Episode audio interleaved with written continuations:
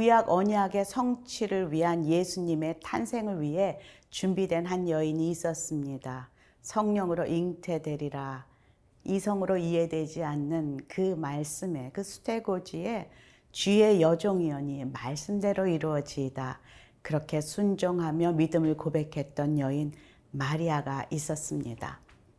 또 구약의 그 언약의 성취, 예수님의 공생애의 시작에 한 사람이 또 준비되어 있었습니다. 광야에 외치는 자의 소리로 그리고 예수님의 그 길을 준비하는 자로 부르심을 받은 세례 요한이 또 그 한 사람입니다. 오늘 마태복음 3장 어, 11절에서 17절까지의 말씀 속에서 세례 요한과 예수님을 만나보겠습니다.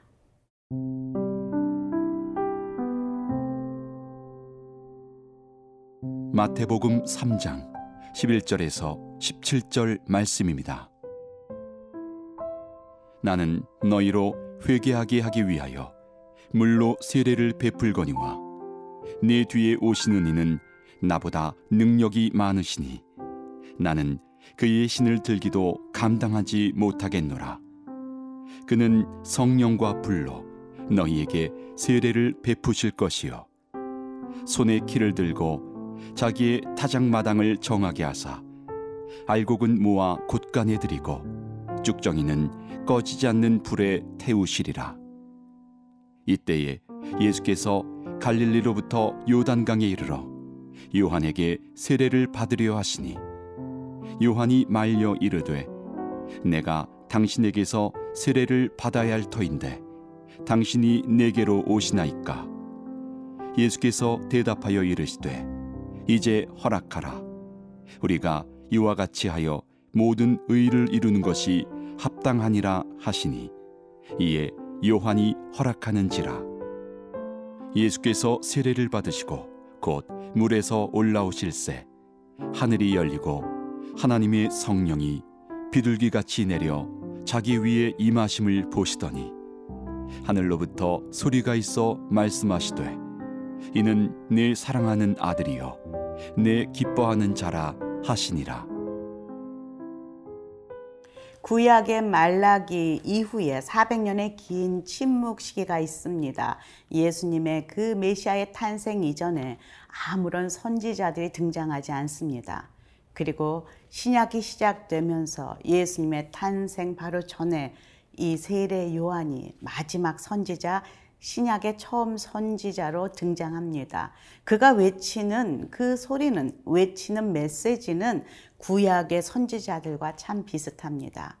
회개하라, 돌이키라, 아니면 심판받으리라. 그렇게 외치고 있습니다. 그리고 그 메시지를 들은 많은 사람들이 그 세례 요한에게 와서 세례를 받고 죄를 회개하는 그런 역사들이 일어납니다. 오늘 11절, 12절 함께 읽어보겠습니다. 나는 너희로 회개하게 하기 위하여 물로 세례를 베풀거니와 내 뒤에 오시는 이는 나보다 능력이 많으시니 나는 그의 신을 들기도 감당하지 못하겠노라. 그는 성령과 불로 너희에게 세례를 베푸실 것이요 손에 키를 들고 자기의 타작마당을 정하게 하사 알곡은 모아 곡간에 들이고 쭉정이는 꺼지지 않는 불에 태우시리라. 지금 자신을 소개하고 있습니다. 나는 물로 세례를 주는 사람이요. 내 뒤에 오시는 자는 내가 신발도 들지 못할 정도로 그렇게 감당할 수 없는 참 메시아가 오신다. 그분은 성령과 불로 세례를 줄 것이다. 라고 지금 외치고 있습니다. 사실 세례 요한은 그 당시 나름 인기가 있는 그런 어, 선지자입니다. 많은 사람들이 어, 세례 요한에게 와서 새롭게 선지자가 나타난 그 메시지에 자신의 죄를 깨닫고 세례를 받기로 결단하기 위해 줄을 서는 그런 일들이 있는 이 현장입니다. 그런데 그가 자신의 위치와 정체성을 확실하게 말하고 있습니다. 그는 말합니다. 내가 주는 물로 주는 세례는 죄를 회개하는 것을 너희들에게 마치 구약의 그 동물의 제사로 속죄제를 드리듯이 그 당시 세례를 베풀어 죄를 회개하게끔 하지만 참 그 죄에서 구원하실 구세주는 내가 아니요. 그분은 다시 오실 것이다. 그분은 메시아다. 라는 지금 그 메시지를 선포하고 있다는 것이죠. 그는 어떻게 이렇게 어릴 때부터 광야에 나가서 구별된 자로 이 주의 길을 예배하는 자로 살 수 있었을까? 그것을 좀 묵상하게 됩니다. 그러면서 생각나는 것이 엘리자벳과 그 사랴, 그 부모입니다. 그가 어릴 때부터 이 아들을 태 속에 가졌을 때부터 자신의 부르심이 무엇인지 부모가 깨닫고 있었습니다. 마리아가 그들에게 뛰어갔을 때에도 주의 부모가 내게 오시니 내 뱃속의 아이가 뛰논다 라고 고백하였고 그리고 세례 요한이 태어났을 때에 사가랴가 이런 노래를 부릅니다. 누가복음 1장에 보면은 이 아이여 내가 지극히 높으신 이의 선지자라 일컬음을 받고 주 앞에 앞서가서 그 길을 준비하며 그 길을 준비하는 자다 아이야. 너는 그렇게 어려서부터 세례 요한에게 어, 교육했고 그러고 믿음으로 선포했던 부모 밑에서 자신의 부르심과 정체성을 확실하게 잡고 자라온 세례 요한은 나는 망해야 하고 그는 흥해야 한다. 우리 요한복음에 보면 그분은 흥해야 되고 나는 쇠해야 된다. 이런 고백을 하지 않습니까? 많은 주의 종들이 그런 고백을 합니다. 사도 바울은 뭐라고 고백합니까? 나는 죽고 내 안에 예수 그리스도가 살아야 한다. 라고 말하고 있습니다. 이것이 바로 우리의 역할입니다. 저희도 매일매일 주님 안에서 나는 죽습니다. 내 안에 예수께서 사셔야 합니다. 나는 아무것도 아닙니다. 주님이 중요하십니다. 나는 주의 복음을 전하는 자일 뿐이요. 부활의 증인일 뿐이요. 참 메시아, 구세주는 예수님이십니다. 라고 나는 죄인입니다. 주님께서 나의 죄를 사하시는 그런 구세주입니다. 매일매일 선포하는 세례 요한의 역할이 바로 나의 역할이다. 라는 것을 오늘 말씀을 통해서도 보게 됩니다. 이때에 예수님께서 세례 요한에게 지금 세례를 받으시러 오고 있습니다. 13절, 14절 함께 읽겠습니다.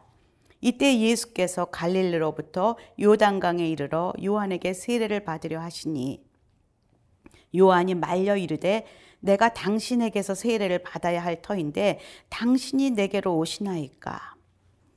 요한은 확실합니다. 나는 당신에게 세례를 받을 자이지 당신은 나에게 세례를 받을 그런 분이 아니시지 않습니까? 라고 되묻고 있습니다. 하나님께서는 지금도 이렇게 하나님 나라에 자신의 정체성을 확실하게 알고 그 부르심을 붙잡고 살아가는 자들을 통하여 언약을 성취하시고 하나님 나라를 확장해 가신다는 것을 보게 됩니다. 예수님이 세례 요한에게 와서 세례를 받는다는 것은 큰 의미가 있습니다.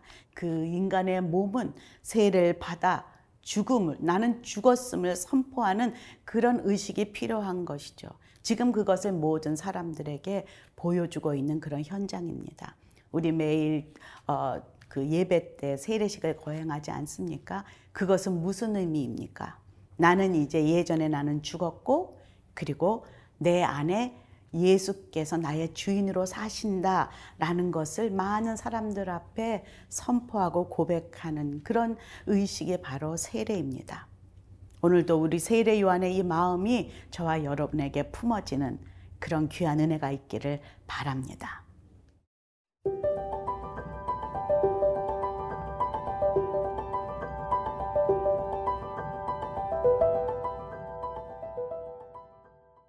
예수님에게 세례 베풀기를 어, 갈등하는 세례 요한에게 어, 예수님은 이렇게 말씀하십니다. 15절입니다. 예수께서 대답하여 이르시되 이제 허락하라 우리가 이와 같이 하여 모든 의를 이루는 것이 합당하니라 하시니 이에 요한이 허락하는지라 이렇게 예수님께서 세례를 받는 것이 하나님의 그 의를 이루는 것이다. 하나님의 뜻이다. 라고 말하고 있습니다. 많은 사람들은 눈에 보이는 것으로 판단하죠. 어쩌면 많은 무리들은 이렇게 생각했을지 모르겠습니다. 역시 세례 요한이 큰 자인 것 같다. 예수님에게 세례를 베푸니 저 사람이 큰 자인 것 같다. 라고 그렇게 어, 생각하고 또 이야기할 수 있습니다. 그러나 하나님의 뜻은 세상의 생각과 관점과 완전히 다르다는 것이죠. 하나님은 어, 어떤 큰 뜻을 이루기 위해서 이렇게 사람을 어, 함께 갈 수 있도록 붙이시고 또 떼시고 그렇게 하지만 결국은 하나님의 언약의 성취가 이루어져 가고 있는 그런 우리의 그 믿음의 여정이라는 것을 우리는 잊지 말아야만 합니다. 지금 어, 이 세례 요한이 세례를 주자마자 하늘이 열리고 음성이 들립니다. 16절 함께 볼까요? 예수께서 세례를 받으시고 곧 물에서 올라오실새 하늘이 열리고 하나님의 성령이 비둘기 같이 내려 자기 위에 임하는 것을 보시더니 사람들과 다른 그 하늘이 열리고 하나님께서 성령을 비둘기 같이 내리시면서 지금 외치고 있습니다. 무엇이라고 외칩니까? 17절에 하늘로부터 소리가 있어 말씀하시되 이는 내 사랑하는 아들이요 내 기뻐하는 자라 하시니라. 지금 예수 그리스도 이분의 정체성이 무엇인지를 선포하고 있습니다. 사람들이 선포하는 것이 아니라 본인이 고백하는 것이 아니라 하늘 아버지께서 하늘에서 성령의 음성으로 선포되고 있습니다. 이는 내 사랑하는 아들이다. 그리고 내 기뻐하는 자다. 라고 선포하고 있다는 것이죠. 지금 하나님께서 이렇게 나는 주의 여종입니다. 혹은 나는 광야에서 외치는 자의 소리입니다. 자신의 정체성과 부르심을 붙들고 믿음으로 살아가는 사람들을 하나님께서 사용하시고 그들을 통해 하나님의 그 언약이 성취되는 것을 우리는 보았습니다. 지금 이 시간 예수 그리스도의 정체성이 무엇인지, 그분의 부르심이 무엇인지, 그분이 누구신지를 하나님께서 직접 선포해 주시고 계시는 그런 현장입니다. 지금 예수님께서 이 말씀을 들으시며 세례가 끝이 나고 있습니다. 이는 내 사랑하는 아들이요. 정말로 이제 공생애를 시작하시면서 하나님께서 예수님에게 그리고 그곳에 있는 모든 세례 요한을 포함한 모든 무리들에게 선포하고 계십니다. 이는 내 아들이다. 내가 나의 뜻을 순종하여 이 땅에 온 그 아들을 사랑한다. 내가 기뻐한다. 라고 그렇게 말하고 있습니다. 이것이 광야 시험을 받으러 나가기 전에 바로 들려주시는 하나님의 음성입니다. 저는 가끔 이것을 보면서 그런 생각을 합니다. 이렇게 30년 동안 기다렸다가 세례를 받으시고 이렇게 하늘에서 하나님께서 음성을 들려주시면 공생애로 시작될 것 같은데 이제 다음 장으로 넘어가면은 예수님은 광야로 들어가신다는 것이죠. 그리고 광야 같은 그, 어, 이 세상 가운데에서도 우리가 먼저 들어야 할 음성이 바로 이 음성이라는 것을 깨닫습니다. 너는 내 사랑하는 자야. 너는 내 사랑하는 아들이야. 내 기뻐하는 자야. 이것을 잡고 이 세상에 살아갈 때에 우리가 예수님께서 광야의 시험을 이기셨듯이 우리도 이 음성을 매일매일 붙잡고 살아가는 은혜가 그리고 그런 믿음이 오늘도 저와 여러분에게 필요합니다. 오늘도 그 음성을 듣고 승리하며 살아가는 저와 여러분 되시기를 간절히 축원합니다.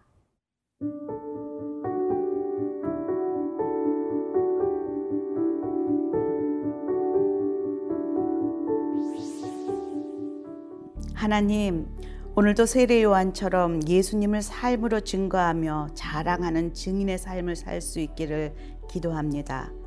사랑하는 딸아, 사랑하는 아들아, 내가 너를 사랑하고 기뻐한다. 말씀하시는 주의 음성을 듣고 기쁨과 감사함으로 살아가는 하루가 될 수 있기를 간구합니다. 예수님 이름으로 기도합니다. 아멘.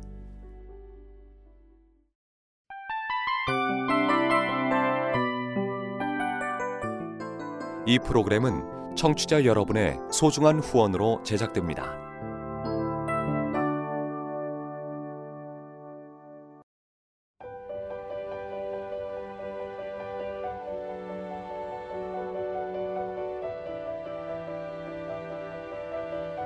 세상에는 수많은 교회들이 있지만 더 깊이 있는 말씀 강해를 찾기 위해 크기로만 교회를 선정하지 않습니다.